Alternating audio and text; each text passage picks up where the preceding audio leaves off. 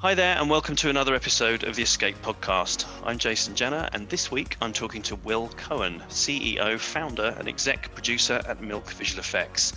Will talks about founding Milk in 2013, their adventures with Doctor Who, changes in the VFX industry across the last seven years, and how winning an Oscar affects your business. I had lots of fun talking to Will, so I hope you enjoy this one. Hi, Will. Welcome to the podcast. Hi, Jason. It's a pleasure to join you for it. Thanks for coming. Um, okay, let's. Uh, I think it'd be really interesting to just kick off with um, a little bit of milk history, really, because you guys have got quite an interesting origin story in terms of you know your background and where you came from and, and, and where you are today. If you give us a bit of a potted history on that, yeah. Good, good, place to start, I think. So we started Milk in June um, of 2013 um, the co-founders, and we had been working together, the core team, for about a decade at the mill, uh, doing film and TV, and um, the opportunity and the stars came into alignment for us to start our own studio. Um, and the mill wanted to close our department, uh, and it was all very friendly. And we managed to take over our premises um, and we had three months to start a business and close a business. Uh, and we started, um, and very quickly we knew there was a business in 2013 worth fighting for and keeping everyone working together. We had this very large sense that we weren't done working together uh, at the time, certainly. As for now, we've probably done working together 10 times over. No, I don't mean that at all. um, at the time, we really, you know, we really didn't want to lose that team spirit we had, and we, we felt we had a lot left to prove as a team together. Yeah. So, um, yeah, we managed to get our first jobs and raise some money and, and self fund a lot of it and get, and get going. So, are you able to say why um, the mill were thinking about closing down that film department? Was that a, a, financial decision on their part? I think you know the mill has changed hands since then. Most people that I worked with are no longer working there, and um, the uh, truth, the situation is the mill was a private equity funded business with a growth plan, um, and we, you know, had changed its plan uh, to focus solely on commercials globally. Right. Um, which, which it remains a, doing to this day, right? Yeah, and just it, it, yeah. we were the one, we were a rogue TV and film department, if you like, mm. working in a different building on our own, um, and doing some nice work. Occasionally, animators would come from us to go work in commercials, and a bit of vice versa. But uh, it wasn't a department that was replicated in the other mill offices around the world. So at that time, so, so there's a bit of an outlier then, as far as the mill were concerned. uh, it was a very tricky context, the visual effects industry in 2013. In in the autumn of 2012, September, I think it was, Digital Domain had gone into Chapter 11 in the US. Yeah. Uh, and in February of 2013, um, Rhythm and Hues had won an Oscar famously for Life of Pi and gone out of business two weeks before. Yes, won an Oscar whilst going bankrupt. Yeah. Yeah. So that was the yeah. context. I think um, big finances were very nervous of the film business and the visual effects film industry at that particular time. Mm. Uh, as it was, you know, there were a bit of tumbleweeds blowing uh, around uh, the West End during that period, as I remember. So I think perfectly fair enough. We, you know, every cloud has a silver lining. It's a cliche because it's true. Um, and we had certain contracts that we were heading towards that we hadn't signed, and uh, we put a bit of R and D in. Um, and we felt we would begin to get enough jobs and that you know it was a gamble against when the industry would pick up which happens uh, you know mm-hmm. on a mm-hmm. cycle yeah every few years so and was um i mean i think it's probably not fair to to review that period without mentioning doctor who is it i think wasn't that central to your kind of um, breakaway plans um, yes, I mean we had we were the team who who had brought Doctor Who back in 2004. We started working on it, um, and the first episode of the first series went out in 2005, Easter weekend. Yeah. Um, there were huge billboards of Christopher Eccleston and Billie Piper everywhere. I remember being in Yorkshire, actually. There was a huge billboard over Ilkley Moor.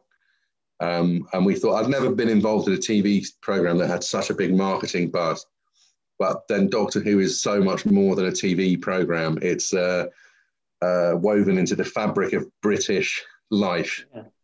Um, yeah, it's a heritage it's show, isn't it? Yeah, it's an event. It's not really a TV series. So it was it was completely incredible to be part of the uh, to be collaborating with Russell T Davies, Julie Gardner, Phil Collinson, um, all the people involved in bringing it back. It was a really magical few years. Very difficult. Um, you know, I dare say we got a bit better at it as time went on as well. No one had ever tried anything like it in terms of visual effect. At the end of the I could, I could wax on. You'll have to tell me to stop, Jason, because I've got so many Doctor Who anecdotes. Carry on. Um, it was a really, really big part of all of our lives. We thought we were coming together to do it once, mm. and that we would never do it again. And so we had a crew based of, you know, seasoned film visual effects people who'd come off Batman and things like that. And no one had ever attempted to do that level of ambition with that little time and that little money. It was very, very underfunded that first series uh, as we all were finding our feet. And I think we thought we'll do this obscure British show we all care about once, and then we'll all go back and carry on with whatever it is we were doing. And I think on the day after the series went out, I was walking down by the River Thames. Um, and all I could hear was people talking about it as they were walking past me. It was really bizarre. And then I went for lunch in a pub, and the next table were talking about it. And it seemed that everybody was talking about this phenomenon. Um, and we put our heart and our souls and we sweated uh, blood to put into that series. And when I look back on it, uh, some of the things we were quite successful at, some of the things we fell short of. And I think Russell T Davies has been very polite over the years um, about some of the work we delivered for him. it was a very big uh, learning experience. And in some respects, you know, everyone involved with that show were pioneering what you come to expect as sort of modern high end television, really. Yeah. Um, we were sort of laughing about the wobbly set aspect of Doctor Who, which is an unfair, um, an unfair association, I think, with um, with the brand.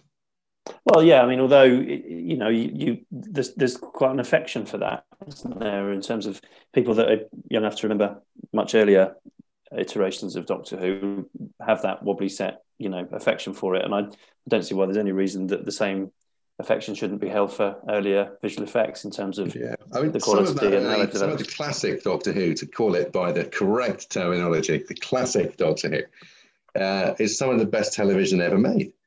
Um, Tom Baker in Genesis of the Daleks I was going to say I'm a Tom Baker man. Is, is that because we're the same age? Do you think? I roughly? Think so. Tom Baker. Yeah. yeah. I'm a bit too young for Jon Pertwee. Who yeah, I, Jon I, Pertwee. I, I remember uh, yeah. we used to do a talk about Doctor Who with visual effects, and we had this wonderful scene of Jon Pertwee driving his yellow car, um, and uh, this this enormous fly that was BBC visual effects at their height of their 1960s prowess. uh, uh, 70s prowess killer fly coming to take Jon Pertwee out with some very crude chroma key.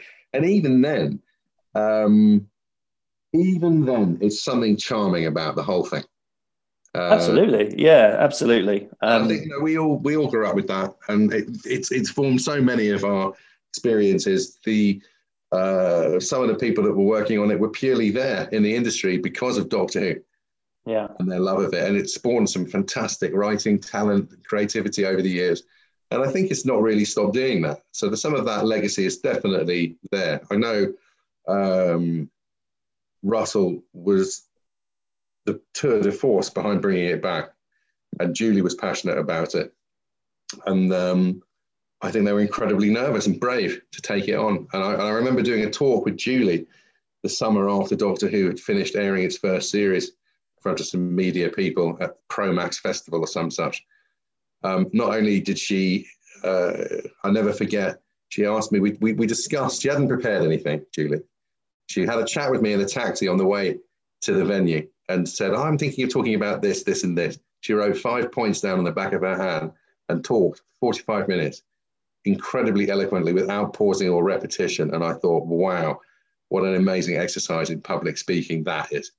Yeah, that is uh, impressive. One in the palm of her hand. Yeah. Uh, whereas I'd written an essay and got up and read it out. Some visuals. yeah. She to just have the visuals. Let, watch telly with people in public. It's quite an easy thing to, to, to do. I remember her saying that the, the challenge of bringing back Doctor Who from her perspective, this is in 2005, looking back on the year or two that had, you know, gone by. And her, she said her biggest challenge was, was there an audience for something, you know, the marketing of it? Was there an audience still there for a family audience on a Saturday night watching a television drama to all intents and purposes? For grandma and her children and the children of the children, would they sit together on the sofa and watch a drama on a Saturday night while the teenagers ironing the shirt, ready to go out, and, and it's all going off in the house? They were science terrible. fiction, science fiction drama as well. Really, it had become yeah. very unpopular science fiction, I mean, today mm. you can't you can't move for science fiction. It's very mm. popular mm. again. But in those days, uh, there'd been a lot of television. You know, if you had a science, partly because you couldn't necessarily do science fiction justice with mm. budgets compared to what was going on in the movies. And despite the fact we were using the same tools and the same people, there's a gulf of funding that used to be there before the streaming wars and the content things began. You know, uh, there's a gulf of, of, of difference in quality and time and effort and knowledge, and the tools weren't quite the same as well at the beginning.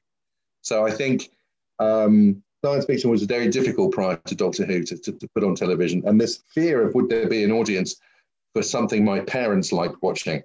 Yeah. You know, but they just run a mile. And I think it's, that is one of the bravest decisions ever taken.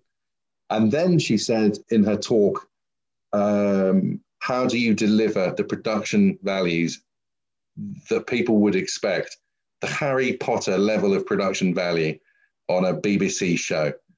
And let's be honest, at that time, it was the BBC self funding it. Um, yes. Later, it would go on to become the biggest selling BBC international show, along with Top Gear. Those were the two huge successes.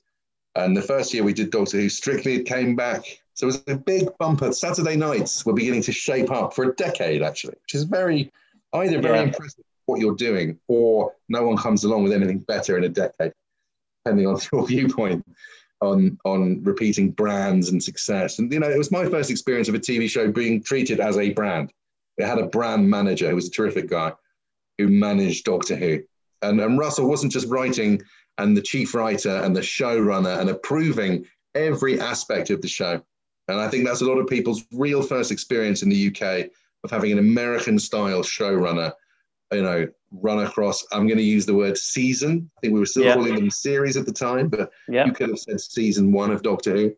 That's entrenched um, in our language now, actually, isn't it? For, because of Netflix. It and, a big you know, HBO shift, yeah. a big yeah. shift in your mindset. And that's my first experience of working for a brand. And there was so much more demands placed on you. Just you know, come on, we're in charge of the visual effects, and we're on. I'm on like Blue Peter being interviewed about it. it, was, it was really weird um, and a real privilege. Honestly, I, I, hate using the word privilege. It's used by everybody who ever did any work ever. I'm proud and I'm privileged, but I am proud and privileged of the work that we all did yeah. on Who. Um, we we're, we were so much in love with it. We were at work 20 hours a day trying to make it as good as we can. And you know, but we had such a lovely time working with Russell and Julie and all the other heads of department. Um, Neil Gorton uh, building plastic creatures. We had uh, Ed Thomas, the production designer.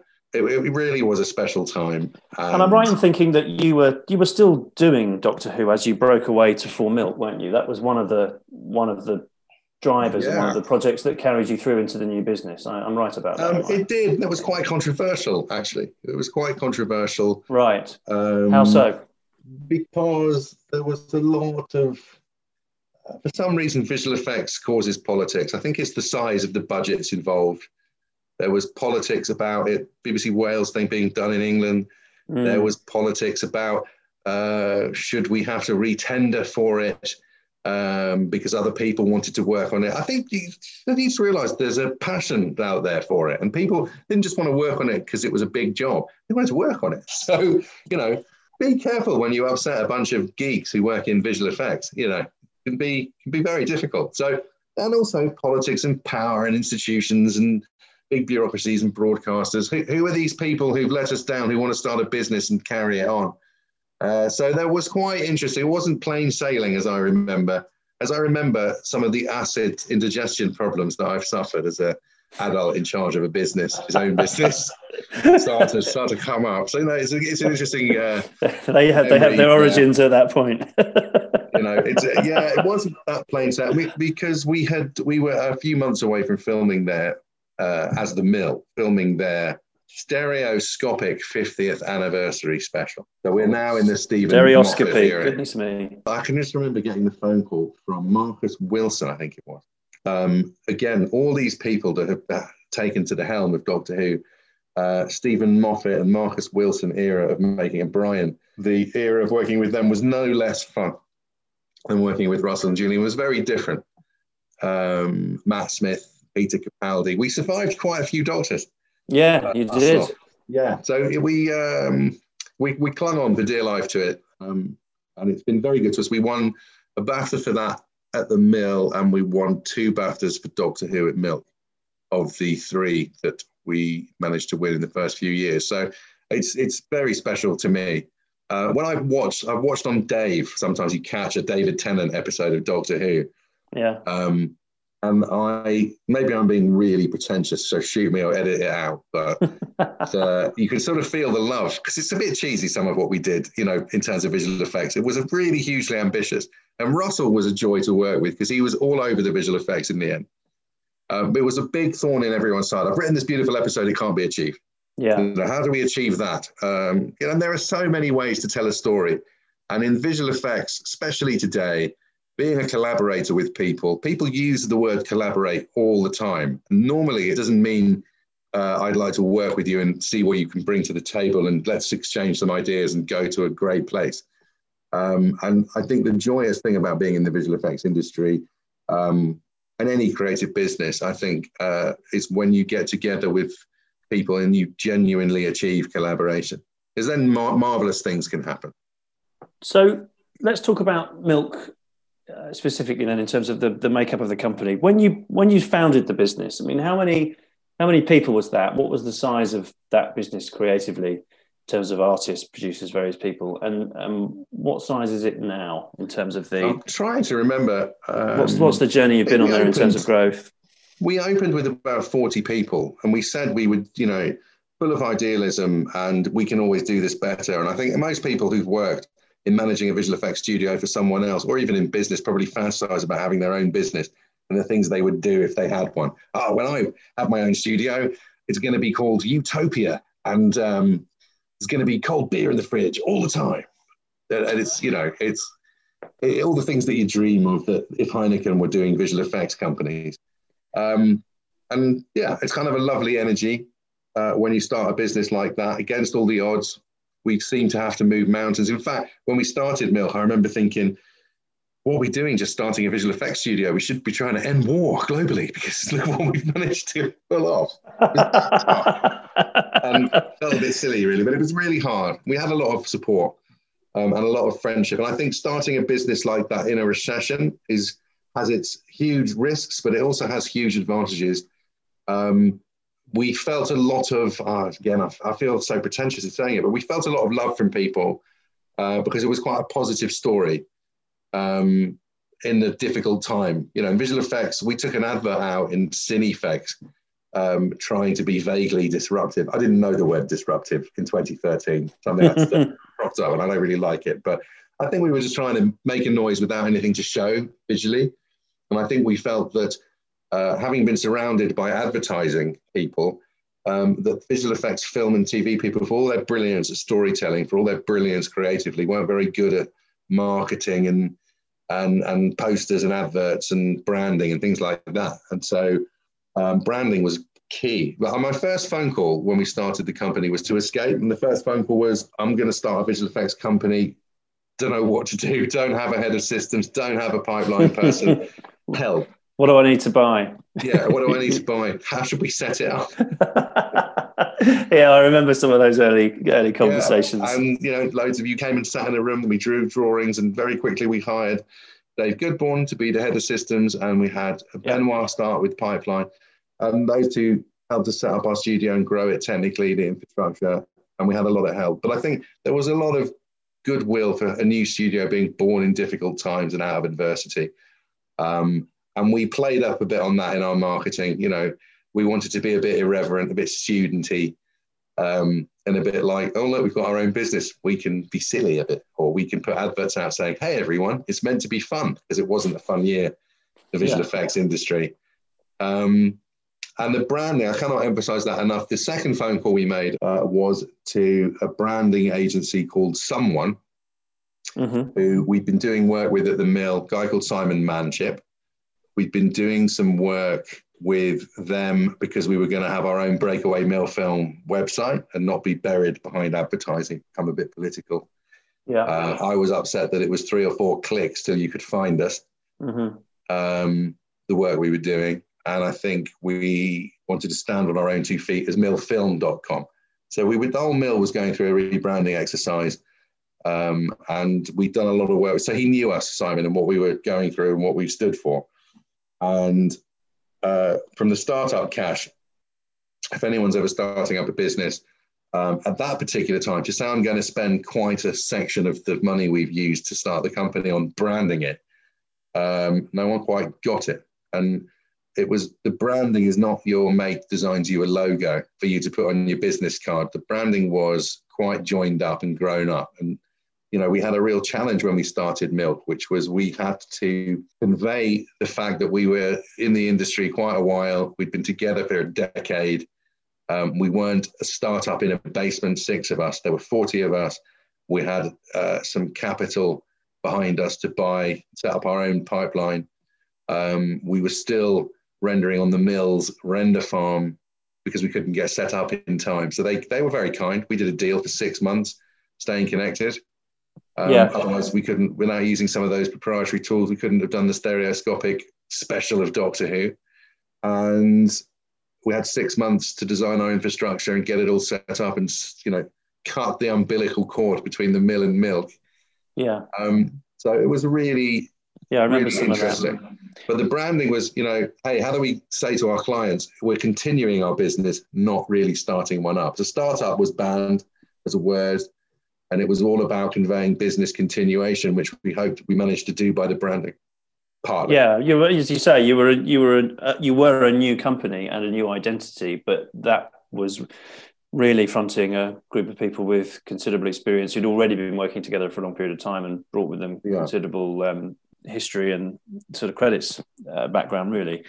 Um, and so, having got set up, then. Um, I mean, my perception today is that you're you know you'll you'll work on a multitude of projects really. I mean you'll you'll work on you know long form episodic and streaming service productions and you'll do features. And um, what's what's the what's your current view on how how you how how do you go forward from here? What do you do today in terms of identifying projects as, as the right fit you know as the right size and scope for you? What's what's the what's the ethos behind milk today from that yeah, point of view? uh, it's a great question. I've always been um, very upset in creative business, full stop, when someone who's a fantastically talented director is told they're not a comedy director. So they can't direct comedy because they only right. do really serious tragedy, drama, and things like that.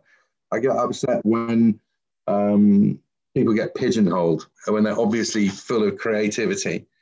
Um, actors the same. Oh, he's in an action role, but he does straight drama. Why has he gone to the gym all of a sudden? And he's all pumped up with his t-shirt off. Mm. And you're like, well, it's probably because someone's paying him $10 million to be in it. But, um, and he doesn't have to worry about uh, hitting those dramatic moments, you know. Well, that speaks to a, that speaks to a, a financing business or a studio's, you know, reticence to kind of push the mold, doesn't it? You know, in terms of they think, well, they've got to serve people the same stuff they've seen before. We we know that that's sells. It. We don't want to do anything new because that's a risk. You know. But you see the business end of it, the show business. Business is always the bigger word than show. Yeah. There's a lot of decisions are made in life, and not just business, in life by fear, fear of failure. And this is not the friend of creativity, fear of failure and playing it safe. These are not creating the right environments. I don't know how we ended up on this tangent. Of, this is a good tangent. I think we'll, we'll go. We'll go. We'll go with this. I think yeah, a lot of a lot of business decisions are made. You know, people making decisions on fear. So why would I take a risk on the drama action director doing a comedy? Because I just want someone who can show me that. I mean, I'm if I'm going to spend millions and millions and millions of dollars on something, I don't want to take a risk. Yeah. You know, but I would suggest, isn't that really a risk? If you like that guy's work, you think he's got talent and you've chatted to him about the project, mm. not really a risk. But I think so. My, my point, long winded, is uh, we always were priding ourselves on doing it because of Doctor Who as well. We had to do creature work, environment work, science fiction, spaceships, hard models. We got experience at firing the right skill set to do all the uh, different uh, aspects of visual effects work. Um, and at various times in the studio, depending on what we've been doing, um, we've excelled or pushed one aspect of that. But we've never been, ah, Milk Visual Effects, they do creatures only. Um, and so we've, we, we've tried to do everything.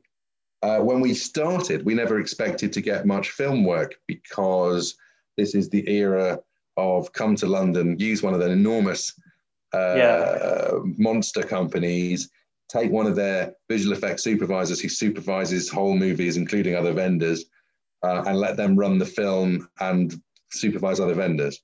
And That's not been the case, has it? You have done film work. I mean, well, we have. In fact, our first client when we went from mill to milk was Universal working on 47 Ronin. Yeah. Okay. Uh, we worked on it at the mill, and then we worked on it a package of work at Milk.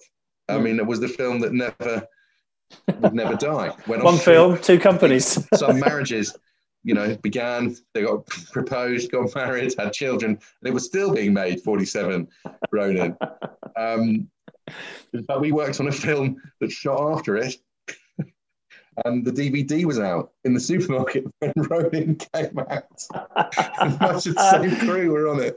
Ronin did, um, 47 Ronin did have a very, very long gestatory period, didn't it? I do remember I that. Got yeah. to work with our friend Christian Manz on it, and Universal were delightful, and it was it was lovely to get that as our first job that we won as Milk. But um, that and Sherlock series two, I think, were the first jobs, and Doctor Who 50th um, but we didn't expect it. Part of the business plan, number one, that we wrote over Easter weekend 2013 was we'll get 911 work one work in film, which means there'll be 100 shots at the end of the film. There's a month to release date. They're not going to get there. And one of the visual effects producers, of independent, will call you up and say, Can you help? And you'll yeah. do some work on a film. And you get the poster and you'll put it up, and the TV people will like it when they come to your office. Mm-hmm. And we'll all feel good about ourselves because there's a lot of snobbery in the film and TV world. There used to be. That's kind of really disappearing. Um, but our main business was going to be doing episodic drama uh, as a kind of unique specialist. In fact, DNEG TV department started um, a couple of weeks after, about the same time as we were opening. Um, so uh, there wasn't, there began to get more and more competition from 2013 onwards in that area. And not, not just because of Doctor Who, but because you could, people started to use visual effects more and more uh, in television and, you know, and copy what was going on in the movies. Uh, but we, yeah, every now and again we'd get a package and, and try and sell ourselves as doing complex and innovative work because we knew sometimes people making films just want a group of creative people to concentrate on a tricky aspect of it and let one of the really uh, large, well resourced companies who can change 400 shots with three weeks to go as part of their pipeline get on with it. Um, and so, yeah, it was going to be a TV company doing a bit of film. Um, and at various points, we've been 50 50, 80 20 in either case um, doing a bit of both. But we've always started trying to punch above our weight uh, using marketing and branding and PR uh, and trying to let the work speak for itself as well and, and to try and make a, a mantra out of the different mindset of working in a more atelier-like environment of more of one of the to the to the way the production line works in one of the larger companies. Am I right in thinking that you had a, another award success with um, speaking about the features work with um, Ex Machina? Yes, that was an evening and a half. So we had this fairy tale year in 2016 where Sarah Bennett, one of our co-founders, and um, a brilliant visual effects supervisor, and one of the best compositors I've ever had the pleasure of working with, and one of the most delightful people. I'm, I mean, I'm really got a lot of good things to say about Sarah. Um, she uh, won an Oscar for you know our collaboration with Alex Garland and DNEG and all the amazing talented people there. uh, Andrew, the supervisor, on on on Ex Machina for Alex Garland, um, and that was an evening of of. I remember it was this February evening, and it was really cold, and it was raining rather a lot. And you've I had two young kids at the time, and I was absolutely knackered. And Sarah was in Los Angeles, and they'd been to BAFTA film, and they'd had a nice night out, and there she was in LA. Um, and I said to my then partner, my wife, oh man, do you think she'll ever know if I don't go and watch it at the hotel in London where they run this London thing? And she went, she finds out you weren't there. She'll never forgive you. Don't be such a lazy ass. Get out of the living room. Go and get your tuxedo on and, and, and, and go into town. And I remember I drove. I was that, not wanting to drink. And I, I got my tuxedo on. And you thought you'd be driving home? and I drove. So at 10 o'clock on a Sunday night in February, on a rainy Sunday night, I drove the car into Soho I had to park at the garage and get some petrol, and I was really pissed off and miserable. and I got, it got worse. Right, I turned the corner into Soho, and I'm driving. And people that it's early, 10:30, the pubs, everyone was thrown out the pubs, and there's a couple shagging in a doorway, and I'm like, this is grim. And I get into the hotel, and I've missed the best party ever. Everyone was done up to the nines. Everyone was drinking cocktails, and there's miserable, soaking wet Eeyore goes to the bar and says, Can I have a large espresso, please? And tries to get one. It took two hours to get someone to make me a cup of coffee. and I remember saying to Jenny, who does our marketing and PR, Jenny was there and we're having a coffee and she's having a drink and uh, saying, There's no way we're going to win. Jenny had prepared this press release because it was her duty to do so before we went for the weekend. And she'd written it in about 30 seconds really delighted. That's brilliant. Thanks a lot. Like she just knew we were not, Sara was not going to win this award. And I'm stood there with me two hour espresso watching it. And I said, do you, do you think anyone will notice I'm here? If she asked anyone, I've been here. Do you think anyone will know if I just bugger off? And she was like, well, you can't bugger off before. It's like 10 minutes to go. It's three in the morning, whatever. and um, as we're doing this miserable chat and I'm drinking my coffee being miserable, Sara wins an Oscar and I dropped my coffee on the floor everything was in slow motion. And I said to Jenny, you better go home. We better meet at the office at nine in the morning and get on with it. And Sara came back after a week and just went, Can you make it go away, please? Because we were getting phone calls. We are getting phone calls from people who own legging companies going, Hi, can we take a picture of Sara wearing our leggings? Um, and, you know, it was just that nuts, really. Goodness me! I went home thinking, oh, you wow, did? That's, that, that might change. How much is that going to change the game for us in terms of how many less driving around LA sessions will I have to do to get people to, to, to know our name and all that kind of stuff? And presumably that um, was the case where, where feature work was concerned, was it? It was a little bit. There was, it, you know, these things actually don't change your life as much as you think. I think they changed Sara's life. I hope for the better. It's pretty mm. mental what happened. You know, it's hard to describe, and I'm only a bystander. I'm sure she could sort of tell you, especially um, as a woman working in the visual effects business. There, there is a, an imbalance generally of females to male ratios in visual effects. But it's, it's traditionally seen as a very geeky, sweaty male. Um, I'm making it sound yeah. like a rugby team, and it's so not like a rugby team. you, you, did a little, but I, you, your, your, overall point is right, which is there's a lot more men yeah. than there are women. You know, aren't there? You know. You know, I think I, you know, I can't talk for Sara, but I think she, you know, remember having a few conversations with her, and I don't think she wanted to be seen as the beacon of women in the creative industries. I think she just wanted to be taken seriously as Sara Bennett, visual effects supervisor. So I don't think she really wanted to be photographed wearing leggings um, no. for a leggings company. And or, um, anybody's poster child, probably. Yeah, just wanted a, a professional. You know, I mean, we did we did get to go to Buckingham Palace. Sara, I was very thrilled that she invited me to be her plus one to Buckingham Palace to go and meet Prince Charles and Camilla along with the BAFTA Great and Good of 50 years of it or something. It was that, that was uh, delightful to be able to do that. Um, and I think it was a real trip in terms of once in a lifetime thing for someone um, to go through that. But it was really helpful to Milk. Um, it helped. And it's hard to analyze it. You can't yeah. really say what it meant. Just like having an Emmy as well, but later on that year for Sherlock. Um, maybe when people came into the office and they saw all the gleaming trophies in the cabinet, they might have thought they were in the right place. So it might have helped us. It's not a coincidence to think the year afterwards we had our best ever year. Yeah, that is interesting. I mean, it's um, I mean, it's it's what you hope those things will do for you, right? I mean, in terms of pushing your business and your creative reputation to a, a new a new level. Um, what do you think about? I'm interested. We talked a lot about the sort of wider industry stuff, really, so far, and I think it's a good moment for me to to ask you a question. I think you'll have quite a good perspective on. So the the sort of rise of the streaming service um, client for you guys in visual effects, you know, Netflix, Amazon Studios, you know, so on. Um, how has that changed the way that you work, uh, both on the creative side and, and the commercial end? And do you think it's sustainable? Yeah, I think that's a fantastic question. I think the uh, for us as a company, having done TV and film, we sat on the cusp of what streaming services are all about, which is um, pushing the envelope of production value and budget uh, to create memorable and unforgettable work. Um, and I think it's a, we were talking just around the time this all began about what was the blurring of the lines. You know, if Brad Pitt's going to be in a TV show, or Plan B, his production company, are going to make a TV series. If Martin Scorsese is going to direct the opening of Boardwalk Empire, if um, Dustin Hoffman's going to be in a TV series about horse racing, you know, then then we're in a world we don't really recognize anymore, where that snobbery of TV and film doesn't exist, um, where the very best talent is going to make the very best stories. You know, what a wonderful thing for an actor. Why is Tom Hardy in Peaky Blinders? You know, and, and Cillian Murphy, because they get 10 hours of story arc with a character. How, how amazing must that be for them?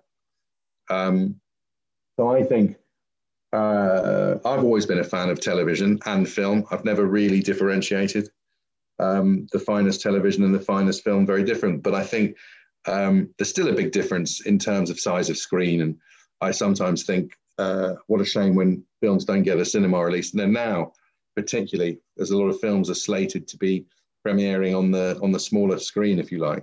Yeah. Having said that, the size of people's tellies aren't what we were used to in the 70s. Let's be honest. No, um, there's a, there's probably a level of film where that's still a problem in the sense that I there are some films that you know I mean we, we I was going to ask you about the the coronavirus uh, pandemic and we'll probably come to that but obviously that's kind of what you're alluding to a little there in terms of the change. Yeah, I mean I, I went to see a screening of Roma at the cinema for an awards screening and I was really glad that I had done because it's very arty, black and white, beautiful looking, beautiful looking film. But mm. I had to question my own stamina were I at home near my chocolate cupboard and my kettle, whether I would have flicked, paused it, gone and made a cup of tea, had a biscuit, come back, thought maybe match of the days on or something. You know, I, I, I, you know, you have to watch the film when you're in the cinema and you're having the shared experience with hundred odd people or more, um, and it is a different kind of vibe. Um, I agree. I think. Um, I mean, I have a slight confession to make there about that very same film. It's it's not often that you ask someone a question and they answer in a way that you you know you have a direct uh, response to that. But I watched Roma at home, and hmm. um, you know I am squarely in the you know international film slash art house camp as a consumer, and um, mm-hmm. and I didn't finish it. No. For, for, for, that reason, really, not because it's not good. Or I mean, and I, I watched it and thought this is beautiful to look at. Every frame just looks just like they put their whole life and soul into it. But I didn't finish it, and I think you're right. As, a cinema, that wouldn't be the case. I mean, also I went, to, you know, the, under the pandemic conditions, films have been pushed back. You know, that's done all told all told damage to cinema uh, as a as a business as an industry.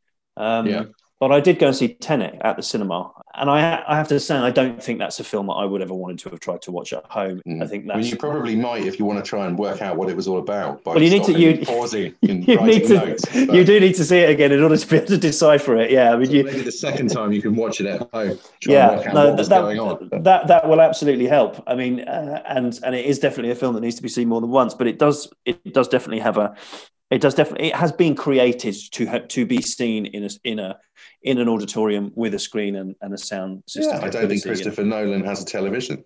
I think he he probably just has a screening room in his house. You know, I I, I think there's every chance. Guy, yeah, I think there's know? every chance. Um, but um, yeah. And in terms of narrowing, I mean, you, you, as you say, you, you mentioned that point about snobbery between film and TV, and then you, you, you circled back to that without yeah, me, without me having to know, flag it, you know, and so that, that, that gap's been narrowed. But I mean, what does it do to your you know pitching on jobs how you're crewing up you know what you're doing commercially? Is there a yeah. difference to you in terms of it's working for netflix or? It's the same pipeline for us. Um, mm. and in fact i think the word pipeline has become more and more interesting over the last few years because actually every job has its own pipeline.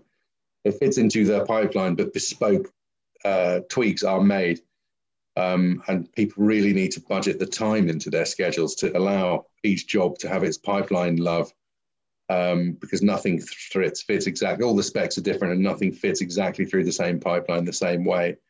But for us, it's a different management of hats depending on who's making the project, you know. And actually, Netflix film is slightly different to Netflix television. Um, so it's flexibility at all levels, from technical pipeline to project management.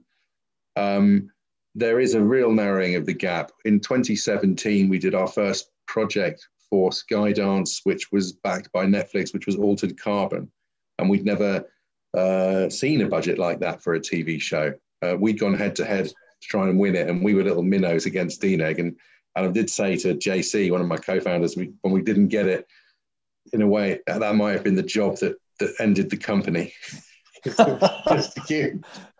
but ha- uh, having it, you said that. Then we did. Then we did one episode for them, um, which was really fun. It was like a standalone flashback episode with fire and forests, and um, it was really really fun to work on. And the two guys responsible were film guys for Netflix that Netflix had hired, uh, along with Skydance, um, and it was their first TV series. Um, so, so the two guys that Netflix had hired, it was their first TV series, and um, they really understood that, you know what, they wanted us to put more into it ourselves, just part of the joy of television. They wanted us to work a bit harder creatively. So here is a shuttle. Can you take our loose design and work it up into a finished concept? Well, this is what people who work in the visual effects industry want to do. So of course we can. So you, you they, we worked it up. They liked it. We made it. We got approval at the various times. What they did was just streamline the process and they knew really cleverly how to give the right notes to point you in the right direction to finish the shots rather than try loads of things out to get to that point. So they, the client, visual effects producer and supervisor, really had hit the balance themselves perfectly to get great work done on time and on budget rather than try and make a massive old school feature film for less time and money. And I think working with clients like that's brilliant because they they they got it, and therefore we were able to do what we could in the time and the money. Um, it was really perfect, and I think you know going forwards from there, uh, the impact of people like Netflix has been the conversations change. You know, I don't I don't I don't want to say anything derogatory about Doctor Who and working at the BBC in the first decade of the century. But no, the conversation working was, on that really working on that probably really helped you, put you in good stead to be working in today's market. I would have said yeah, totally, totally. Um, from digibeta to baby HD to full HD to uh, stereoscopic 3D, you know, it's great. But I think the conversation all too often when you have limited budget, um, and it's been expressed to me by various people over the years that maybe they could do with more budget to compete internationally with what people expect. Because towards the end of Steven Moffat's era, he, he cornered me at an awards deal. We'd just done a piece of work that involved a trip to an alien planet. And we had an establishing shot, wide shot, and a couple of mid shots with our focus background and a cut back to two different angles of the wide shot. And a five minute scene, that's just getting away with it. And it's getting away with it five years before that time. And he said yeah. to me, We can't get away with that. He said, Something's been really troubling me. I said, What is it? Um, he said, We can't get away with this anymore. The world's got too sophisticated. Other people's, you know, now people are seeing more and we'd have to be at the forefront. So he fought his battles where he needed to fight them, and we put some more shots in. And he was absolutely bang on. And I think conversation in an underfunded world with creative work on television or episodic is how do I not do visual effects? That that was all too often the conversation. Got this mm. story, it can't be told. Should be told over 12 shots. We can do it in three. How do we do that? And actually, it's not the most um, sophisticated storytelling, everything everything go off in three shots because you've got five story beats to get across. And there's the visual effect shots and there's the live action. And it's you want it to blend in seamlessly and you you you know the conversation in the last few years has been opened up on episodic. It's not a luxury Adidas bubble bath of I can do whatever I like, but the conversation is variably more is how do we tell this story, not how can I tell this story for the money. Yes, absolutely. Which is a very freeing thing. Yeah, it's it's the friend of creativity, isn't it? It is. Uh, and, and is it sustainable? Uh, I think there's a good decade of it coming. Right. I think it's longer than a short war. I think Disney Plus, HBO Max, Apple, which haven't really got established yet, in my opinion. Um, but are, yeah, that's just rising it. now, isn't it? It's yeah. rising up. Yeah. Um, uh, Amazon uh, as well It's been there throughout. I all with their own agenda, all wanting your eyes to watch their stuff and carry their apps on your phone and on your TVs and your smart TVs. Um, I think there'll be more entrance into the market. And then at some point, there'll be a period of consolidation later on when they all buy each other up and, and meld their platforms and content libraries together.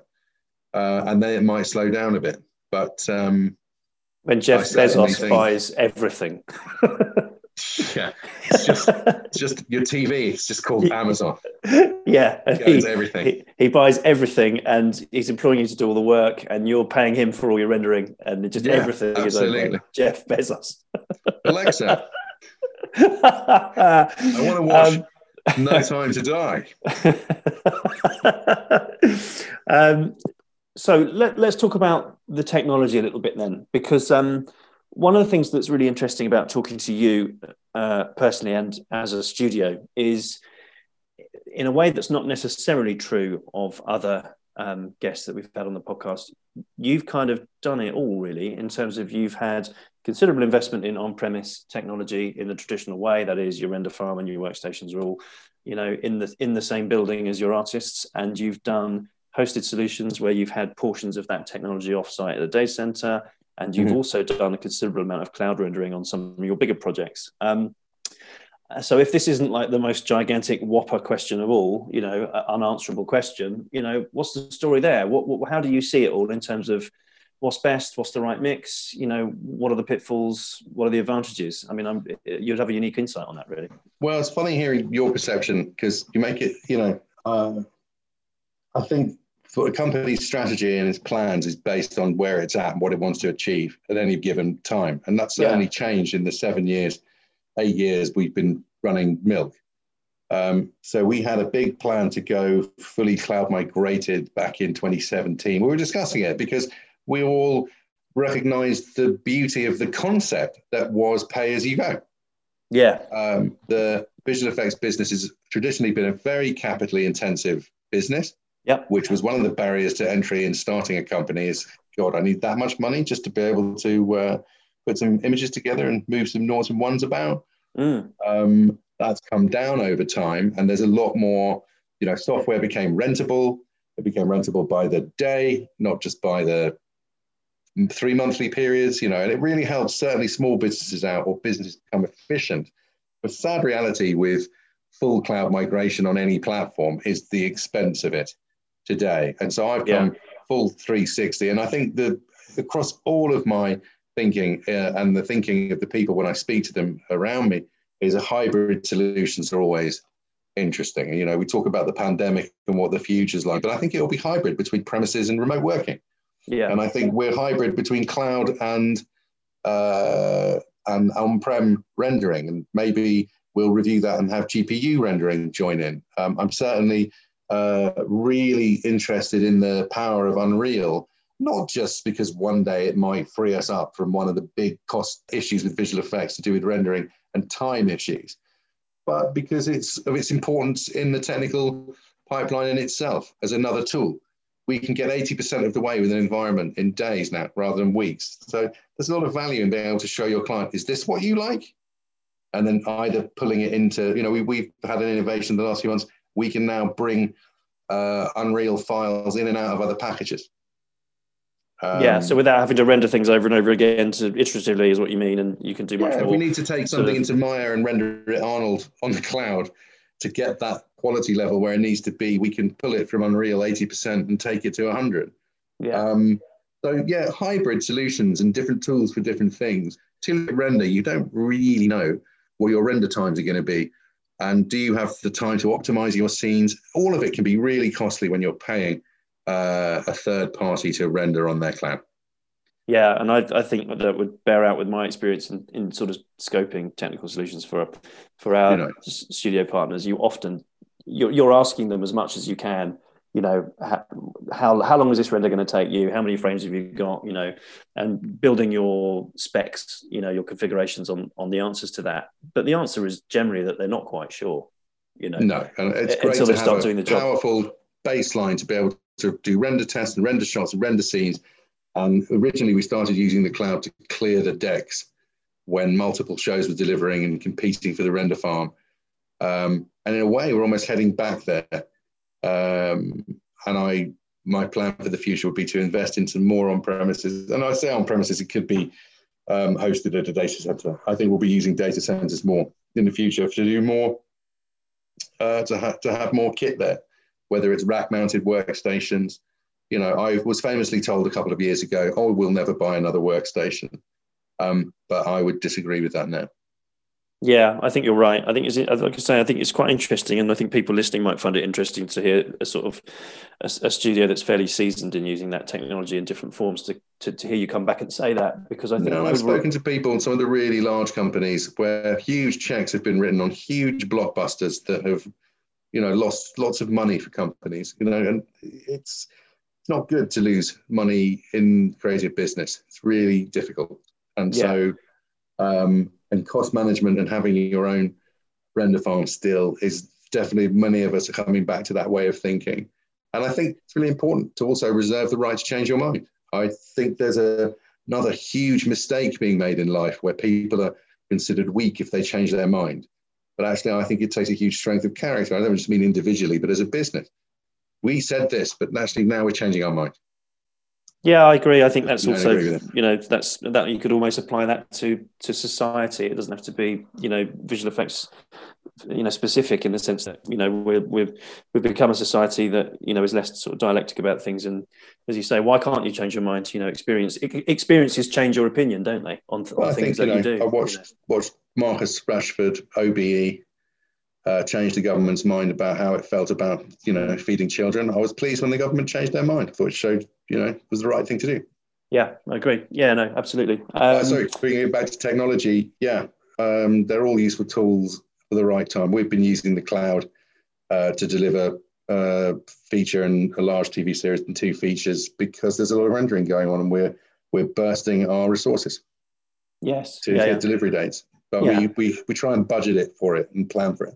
Yeah, I mean, in the way that having you know all your rendering and all your workstations on site and you know in your own building is quite cumbersome and difficult to manage from a sort of power and space point of view. It's equally yeah. so that you know, doing everything in the cloud is really really costly. So it's probably not it's not all in one way or the other, is it? It's as you say, no. it's hybrid and it's a it's a good mix. Yeah, as, and I'll be interested to see how how GPU rendering fits in uh, on the way to real time rendering yeah, that's that's clearly the next phase, isn't it, in terms of, of, of, that tool set? Um, fascinating stuff. So, look, let's just um, bring things to a close then. It's been a great conversation so far. Let's talk about the dreaded coronavirus. I mean, everybody that we've yeah. had on the, the podcast has we've had a chat about that. Um, I know you've got some opinions on this. I mean, where are we where are we going as an industry, VFX wise, and and the remote working that we're all currently you know using? Um, how do you see that shaping up over the next? Well, over how that's another part of the question. How long is that all going to be in place for? You know, what does it look like to you? What do you think? I think we're all going to have to adapt. I think the coronavirus has sent us spiraling in a different direction. Um, I think nothing's you know nothing would have evolved quite the same as if it hadn't if, as if it hadn't come along. Um, I think things that there are trends that have been accelerated. You know, the younger generations do not feel the same way we do about public houses. Um, but public houses, public houses would in decline or try finding it harder to attract a younger audience. You know, working really hard to get people in for the pandemic. It's mainly you and me that are upset about no pubs being open. That's that's what we're saying, really. yeah, it's you know transformed life. Um, I hear one in three people are leaving London. I, am a Londoner, born and bred. I fully understand why anybody would want to leave it. Um, but if you're told you don't need to come to your office anymore, um, and that's the reason you're in London, then then lots of people will be moving out for bigger gardens and a better quality of life. Yeah. What does that do to London over the next five to ten years as a place? Well, I presume it makes uh, affordable housing along with all the empty shops. You know, I don't see somebody's going to come up and say, "I've got this great idea. I'm going to start a department store where you can get your haberdashery and all your other goods under one roof." The high street doesn't look the same, sadly, as I go through town centres, and I think nothing's going to be quite the same. Um, prior to the lockdown, we would never have considered working from home in the way we have been all of 2020.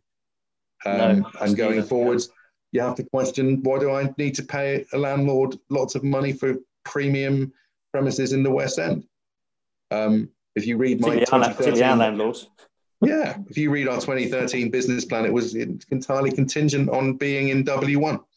Yeah you know, because that's where artists expected to be and clients expected to find you. And I think we'll maintain a presence there, but it will be a shrunk overhead. The commercial end of the business will still want that, you think, do you? So the artist may, may be located disparately, but I don't reckon... even know if the commercial aspect will want that. Um, mm. I, I'm there and we spent a lot of money on our premises. So it seems really silly to give up your screening rooms the way you like up, them yeah. and, uh, and go and start, you know, invest loads of money somewhere else. Maybe that will be uh, something we do eventually. But um, yeah, I think we're forever changed. I think some people have flourished working from home. Some people have struggled mentally. Um, I think young ones who have flat shares and find it hard, you know, they've been able to come back into the office.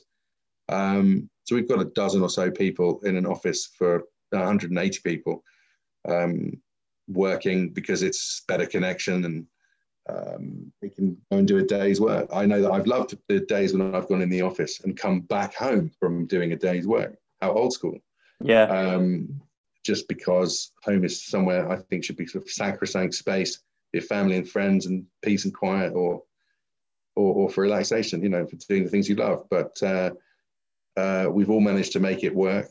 Um, thanks to the technologists and the engineers and the pipeline people who are the heroes of visual effects uh, earlier on this year and making it all work so quickly and efficiently. Um, I'd expected it to cost a lot more money to produce work and for our profit margins to take a big dip because of efficiencies. But actually, they stood up uh, over the last few months as people have got used to it um, and what's required. So it's been very, very different.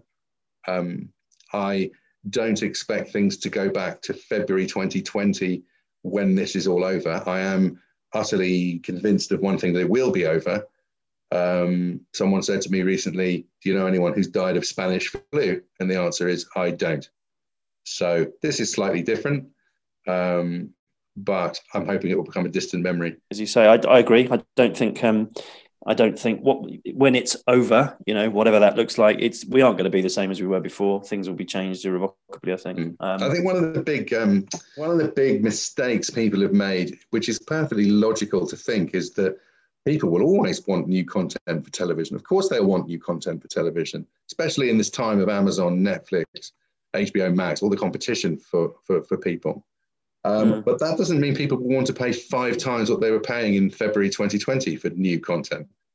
No. And that doesn't mean uh, I've watched TV series I, that I'd missed on Netflix. I've gone back and watched some brilliant stuff from 2012.